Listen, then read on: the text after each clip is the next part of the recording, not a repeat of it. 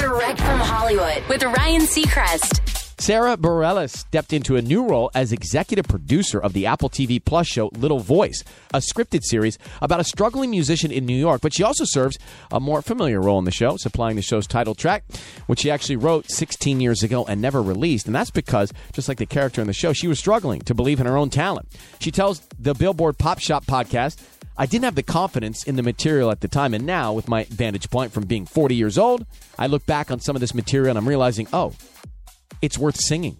I just didn't trust my voice back then. Not only are these songs featured on the show, she also compiled them onto her new companion album, More Love, songs from Little Voice Season 1. That's direct from Hollywood.